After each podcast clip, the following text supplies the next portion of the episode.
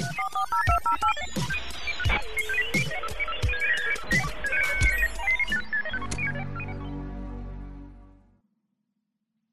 everybody, welcome to a special celebrity edition of Cannabis Tech Talks. I am your host, Chuck Warner, and with me today is Cannabis and Tech's managing editor, Trish Miller. Uh, today's guest has starred in a whole bunch of movies and TV shows. He's had his own sitcom on ABC that ran for eight seasons. He is now fully immersed in the cannabis world with his 93 acre grow in Oregon. Here to talk about his new show on the Discovery Channel, Growing Belushi, and to share with us his immersion into cannabis and also his relationship with Last Prisoner Project, Jim Belushi. Welcome to the show, Jim. Uh, I'm just a gypsy man. It's just trying to get along, just trying to dance through life, not getting hit in the chin. You know, uh, I dance, I sing, I I do a little pickpocketing. I wish I was at the conference. I could get lots of great rings and watches and wallets, but you know this. Uh, pandemic has cut half my business, the pickpocketing business. yeah. It's a, it's a hard time. I'm a bit of I'm a bit of a criminal, you know. well, last time we talked, Jim, I was at your farm and we were enjoying some cherry pie, I think, on your gorgeous deck. And uh, you brought up that you were looking into doing the reality show and you showed me your sizzle reel and i just thought man other people need to see this farm and how cool it is has that been a total trip for your team there to get used to cameras and the whole thing. Well, yeah, uh, you know, the, you know, we're all basically at heart, we're all just working people. Some of us have been on camera as part of our work, and uh, you know, it, it, it, was a little hard at first. They were a little shy.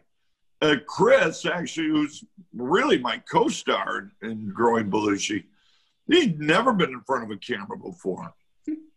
So he was his talent is he could just be himself because that's who Chris is. Is who, who he comes off on the show. That's who he is.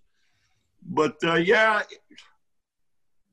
there's one scene in in uh, the first episode where NBC doesn't show up to film, you know, to do a news story, and you can see in the wide shot me putting my hand on his stomach, saying, "This is devastating.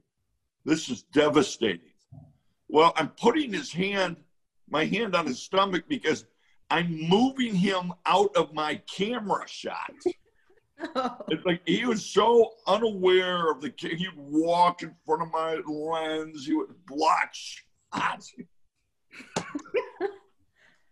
There's another spot when I go, "Come here, Chris. Come here." I'm literally saying, come here closer for the two shot. He doesn't know, but I'm bringing him in for the two shot. I'm keeping them separate for the single. You know, uh, uh he goes, I don't know what I'm doing. I said, don't worry about it. I'll take care of you. I'll take care of you, buddy. He's quite good in the show. It's it's all that experience you've got, all that showbiz experience, you know, comes through. Yeah, yeah, oh yeah, oh yeah by the way, as an actor to actor in, in real acting, we do that for each other all the time. Because sometimes you can't see the camera and you push somebody and they know to move a little bit, or the shadow comes on your face and you do a little move and they know to move. You know, it, it, it's all like kind of nonverbal communication in the middle of the scene. So I'm teaching Chris that.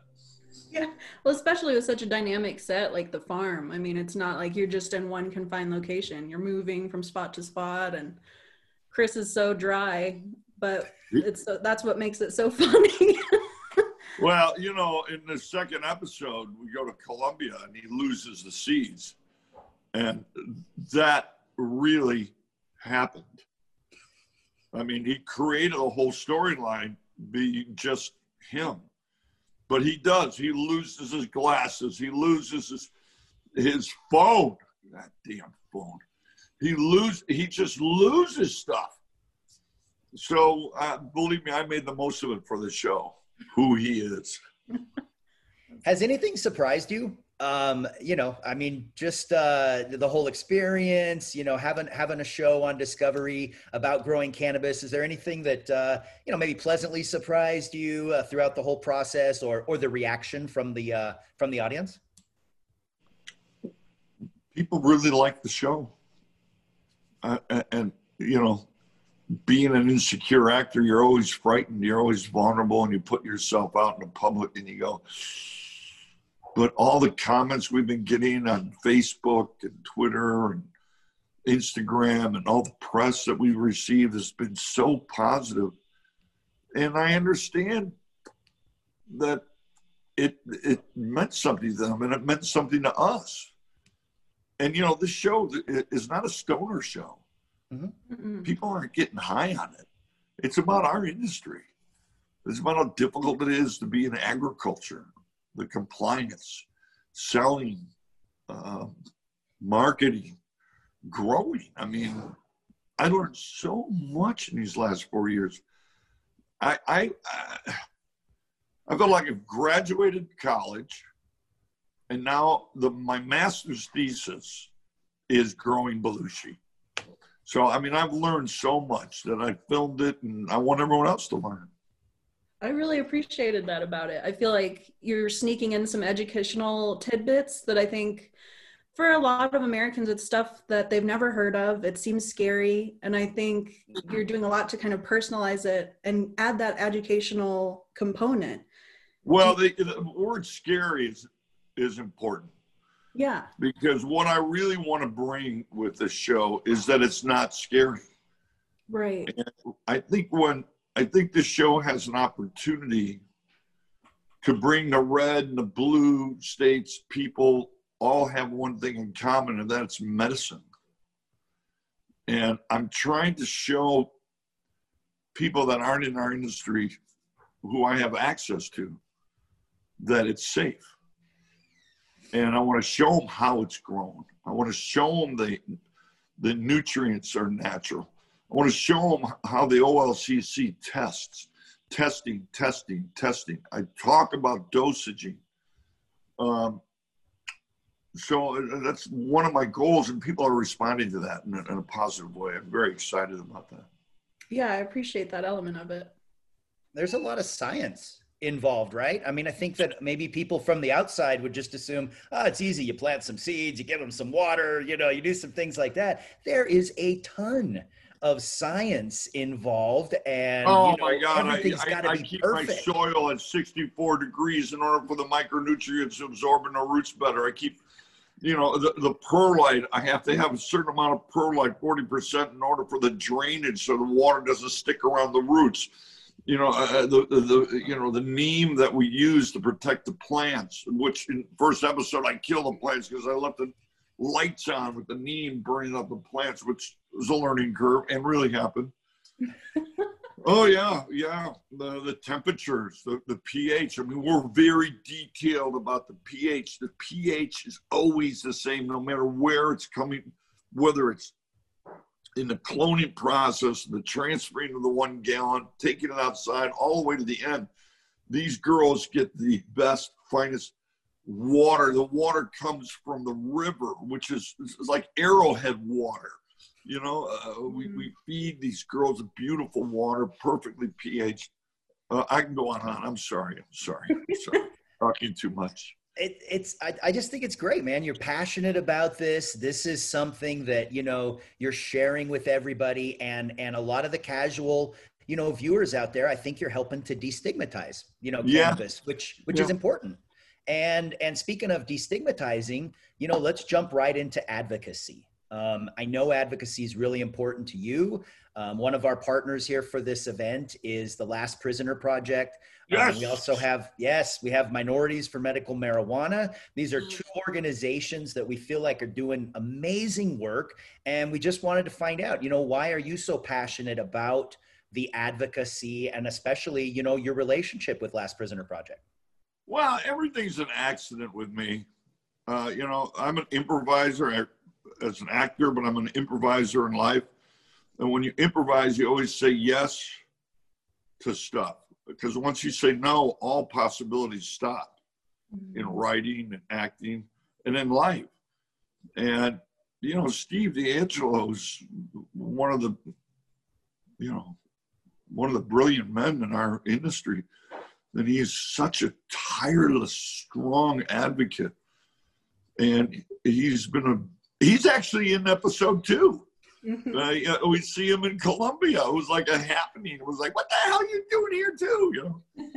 Anyway, plan on meeting him there? It just, no, it just no, he was down there to speak in uh, um, Bogota, and I went down to speak in uh, Cartagena, which he was speaking at too. So we just like, we, I mean, I saw him on the street, and I was like, ah, at that big parade. It was beautiful. Anyway, my point being is that when Steve came to me about the Last Prisoner project, I, I opened my house for the first benefit. Oh. And I was just so moved. I was just so moved by him and Mary and what they're doing so, you know, unselfishly. You know, they're just beautiful people and what they want to do in the healing in the world in general, but in the Last Prisoner Project particularly, I mean, you know, there's 40,000 people incarcerated for cannabis in the United States alone. I mean, while we're out here selling it and making TV shows about it, they're in prison. I mean, Michael Thompson's in prison in Michigan for three pounds.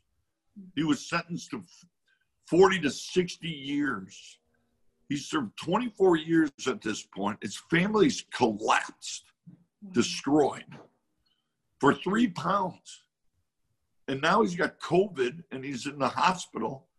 And, but Steve and Mary and this last prison project has made some way into Michigan. The state's attorney's office is now on it and they're writing a letter to the governor. Maybe we get Michael out.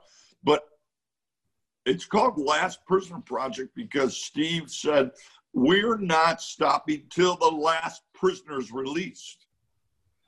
And he's just so inspirational. So he, I find his inspiration as a leader just beautiful. So yeah, he he caught me in the passion of it. And I mean, unfortunately, communities of color are subject to disappropriate marijuana enforcement practices, and it's just it's devastating what what happens.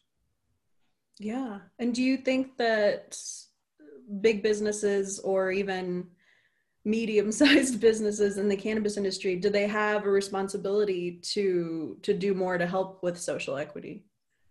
Well, I'll tell you who has a responsibility is really the governors who kind of guide the regulations in these new states. And like J.B. Pritzker, you know, that law that he enacted in Illinois 600 pages. And, you know, I'm making this number up, but the feeling of it is like 200 pages of it is about, you know, the social uh, equity that's that's needed.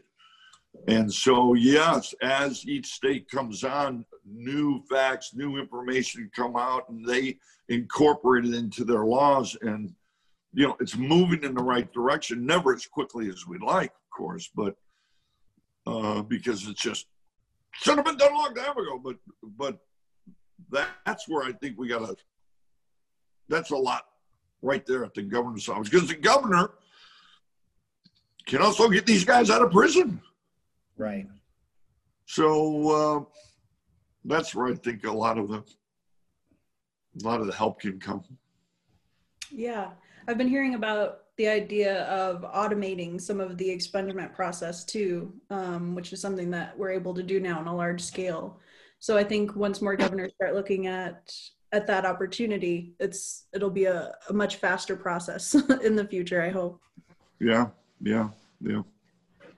Hey, uh, I got a question for you, Jim. Um, a lot of people think that big business is going to come in and kind of, you know, take over the cannabis industry, especially, um, you know, possibly on the heels of legalization or something on, you know, the national level.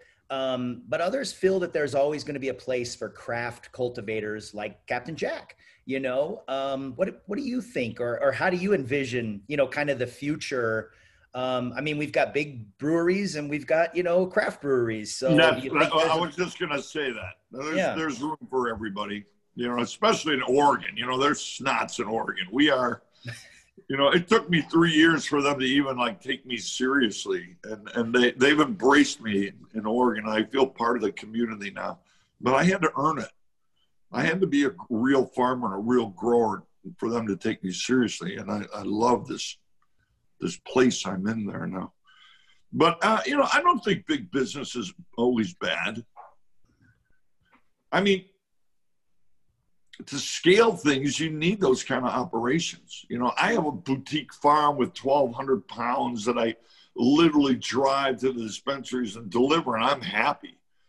You know, uh, but you know, in the movie industry, what happened was there were great, great uh, men and women who ran the studios, like uh, Frank Yablans ran Paramount in the early 70s.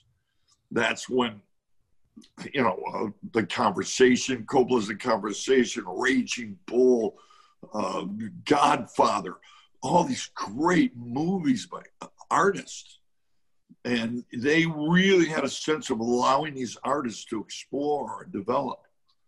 And they scaled it up. But then big business came into the movie industry, television industry, and that's lawyers and accountants. And what they end up doing is putting, they try to understand creativity and they put data and metrics on something that should not have data and metrics on.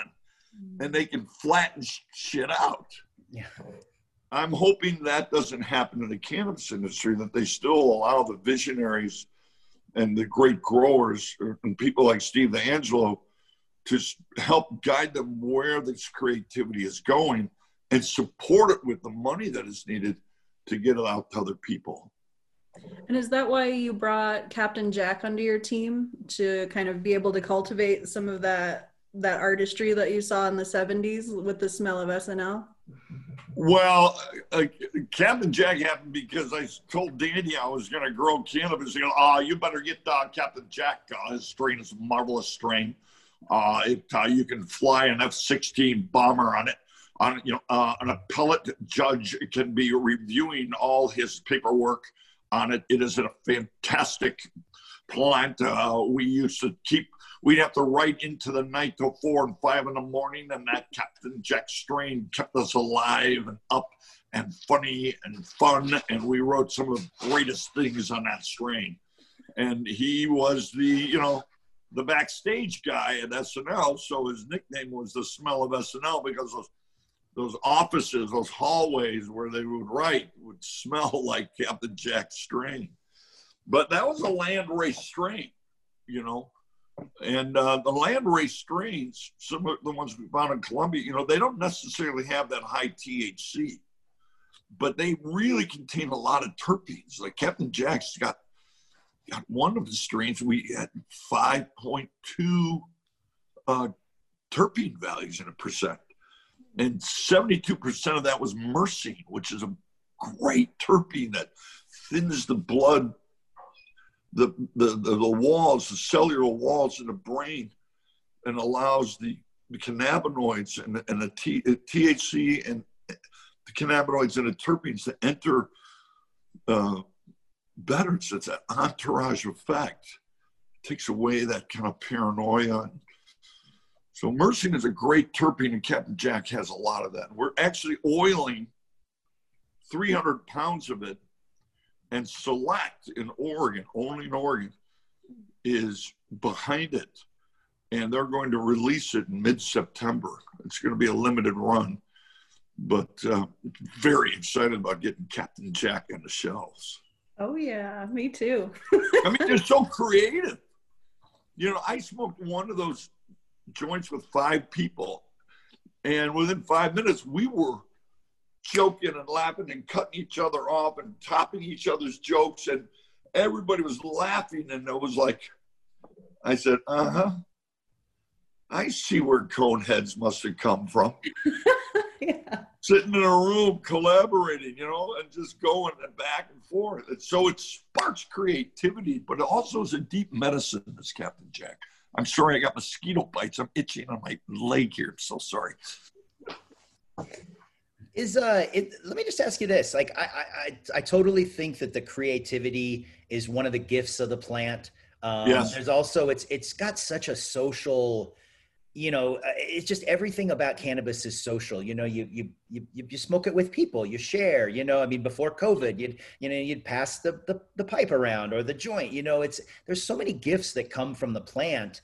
Um, I think another one that's yeah that, that's really important that you know your show helps to demonstrate you know the cannabis media helps to demonstrate is is the actual medical benefits and the endocannabinoid system i think that that could be you know one of the uh again one of the sort of big discoveries you know, dr and, knox in oregon dr knox she explained the endocannabinoid system that made sense to me. She said, if you think of your body as an apartment building, all these little apartments, and it's your body. And you're in your apartment, you know, and you hear like somebody playing loud music across the hall. Well, that music is reverberating down the hall and disturbing everybody on that floor. And he goes, and if you get up and go across the hall, knock on the door and say, hey man, you know, you're playing that music really loud. And the guy goes, oh, sorry, man. I'll turn it down the music comes down, everyone starts to sleep better, they rest. And she said, when the cannabinoid enters into the endocannabinoid in the body, that's what happens. It quiets the floor of the apartment. so you can imagine what it does to the whole, all the floors of the apartment building, right? I like that. I, I, it's a great analogy. That. My body is an apartment building, you know. Yeah, I, I, I just think that we are we are at a tipping point right now, and I think that this is a really really exciting time for the industry, for for legalization, for the growth, for the medicine, and for growing Belushi. And Belushi, growing Belushi. Growing Belushi. This show, I wanted to start to you know like an icebreaker in Alaska. You know, I wanted to start breaking the ice and bringing it the information, safety and the, the medicine to the people who don't know any better. The people that who watched according to Jim. Uh, I'm sorry, did I lose you? No, you're there. Oh, uh, uh, you know, uh, re- regular working people who need medicine. I mean, I believe that the traumas that are caused in our lifetime isn't just the veterans who witness horrific things, but it's it's the collapse of family. When a family collapses, it's trauma. Families collapse because of alcoholism, death in the family, like mine, my brother John, tragic deaths, car accidents, sickness, somebody who's very sick with uh, epilepsy or Alzheimer's, a losing of a job, which is going on right now in America. There's trauma going on right now. Yeah. Losing a home. All these traumas create a screaming inside of us that we try to manage. And those poor people on the streets of Portland you know, in that homeless district, they, they, they lost their management. They scream out loud in the streets. And I think if I could just get them an edible, maybe it'll stop the screaming and maybe the healing can begin. So I really believe that we all are screaming from something. I've had a few traumas in my life. And that rushing of the endocannabinoids when anything triggers it. Mm-hmm. And the CBD slows it down but I believe people reach for alcohol. I'm not against drinking. I, I believe me, I have a beer and whiskey once in a while. But too much alcohol or medicine. Uh, it, it, could be Xanax. It could be um, Ambien. Uh, those kinds of things just cause so much havoc in the in the in the body Mm-hmm. why not reach for cannabis? It's gentle, it's beautiful, it's generous, it's healing. It doesn't leave you hungover. It doesn't it doesn't complicate things. Excuse me one second. Diana? Yeah. I can hear you. Sorry. So sorry. Not a problem. Jim, do you think that ties into why you were kind of drawn to incorporating Belushi's farm with the Blues Brothers? Um, because of that Blues Brothers adage, we're on a mission from God. Do you think that that really marries the two brands together? Well, you know, the problem within this industry is because it's broken down in the states that each state has its own brands. And most branding in cannabis has to do with the pretty package. There's no emotional tie to it. And I think real branding has to do with an emotional feeling. Yeah. That's why you buy it. Um, and when you buy it, hopefully, and in my sense, it's really good and clean. So I think the Blues Brothers is a, how I met Steve DeAngelo. I said I was interested in getting cannabis, and he just turned his head. Like, yeah, yeah, another actor trying to license and make money off of us. And I said, no, no, I have a brand. I have a Blues Brothers brand. It's a 40 year brand. It has an emotional tie to people for music, which makes sets our soul free, mischievousness, which is fun and the comedy involved. And I said, and a mission from God. And that mission from God in the movie is to help an orphanage. Well, we we all orphans in our in our trauma in the world, and this mission from God is the the healing, the pathway to healing, and so I believe the Blues Brothers brand really incorporates cannabis and its ideals and its purpose. And uh, and I said, I have a farm and I grow it. I'm not looking for. I already made my. I already got comedy bucks. I made my money on according to Jim, you know.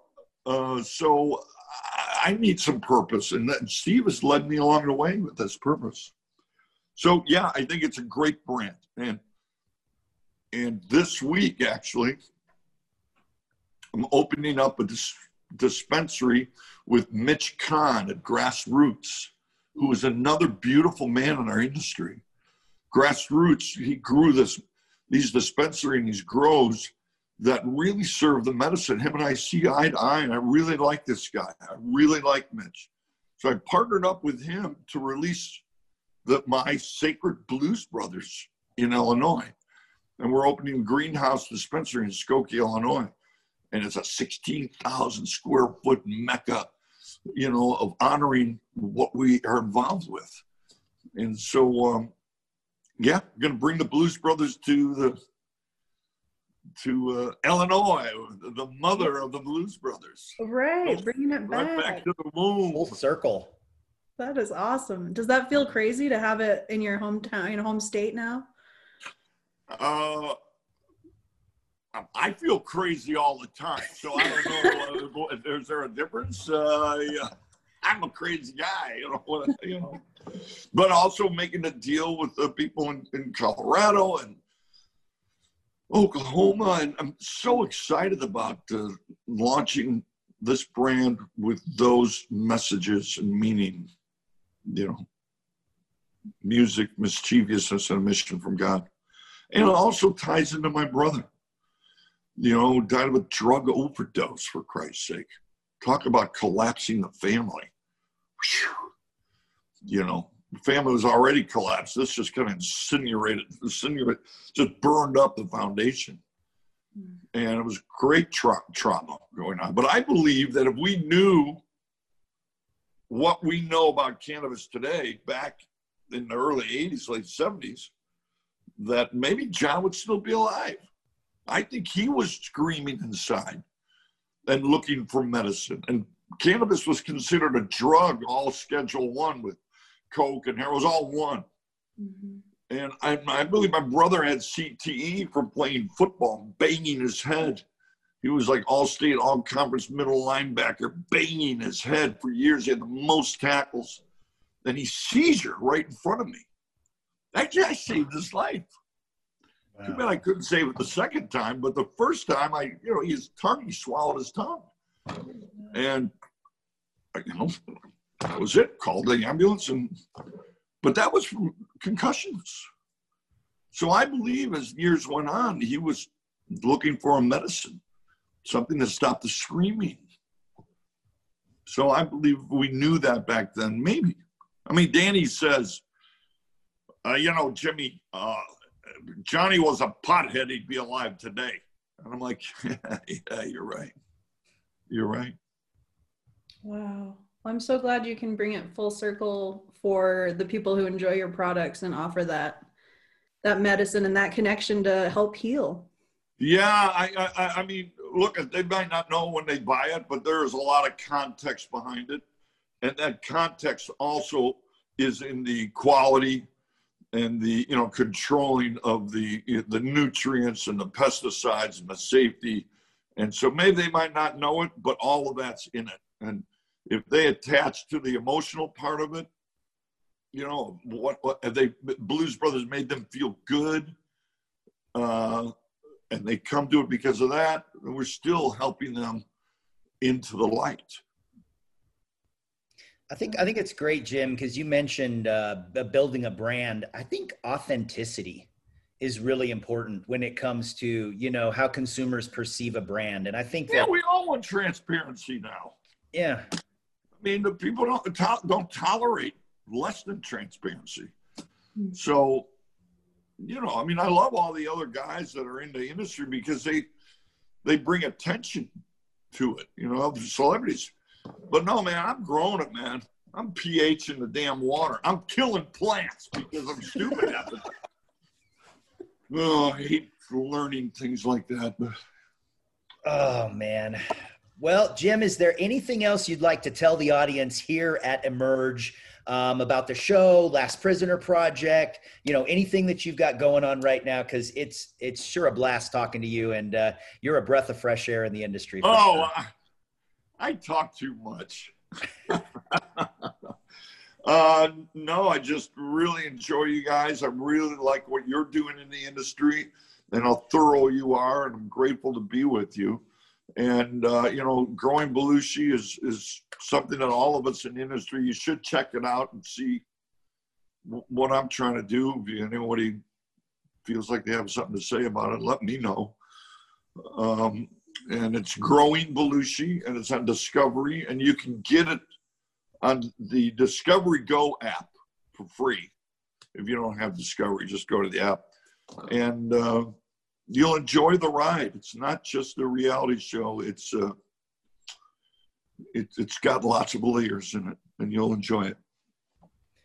It's it's absolutely great. I hope everybody checks it out, and uh, it's just a real pleasure to talk to you, Jim. Again, I'm Charles Warner, uh, Trish Miller, Cannabis and Tech Today, and Jim. It is such a pleasure. And thank uh, you, and Trish. You come back to the farm now. You hear? Please, anytime. I'll be there. You're welcome anytime. you should come because, you know, again, the second season, I want to show how to build a greenhouse and all the elements of it. And the farm is different from when you were there. So you should come again. Hey, I'll help. I got my uh, gardening gloves on and I'll be there with bells on. Thank you again. Thanks for joining Thanks. us, Jim. It was a pleasure. Talk and everybody listening, uh, take it easy. All right. Thanks, Jim. See you, Jim. Today's episode of Cannabis and Tech Talks is brought to you by Natoli Engineering. With over half a century of excellence, Natoli is the recognized global leader in tablet compression tooling manufacturing and tablet compression machine parts. It's well known that Natoli manufactures punches and dies of unparalleled quality, but they also provide all the technical knowledge and support equipment you need to maintain tablet quality. Natoli provides a large selection of over 250,000 premium tablet press replacement parts and accessories, making Natoli the one stop shop in tablet compression tooling. Learn more at natoli.com.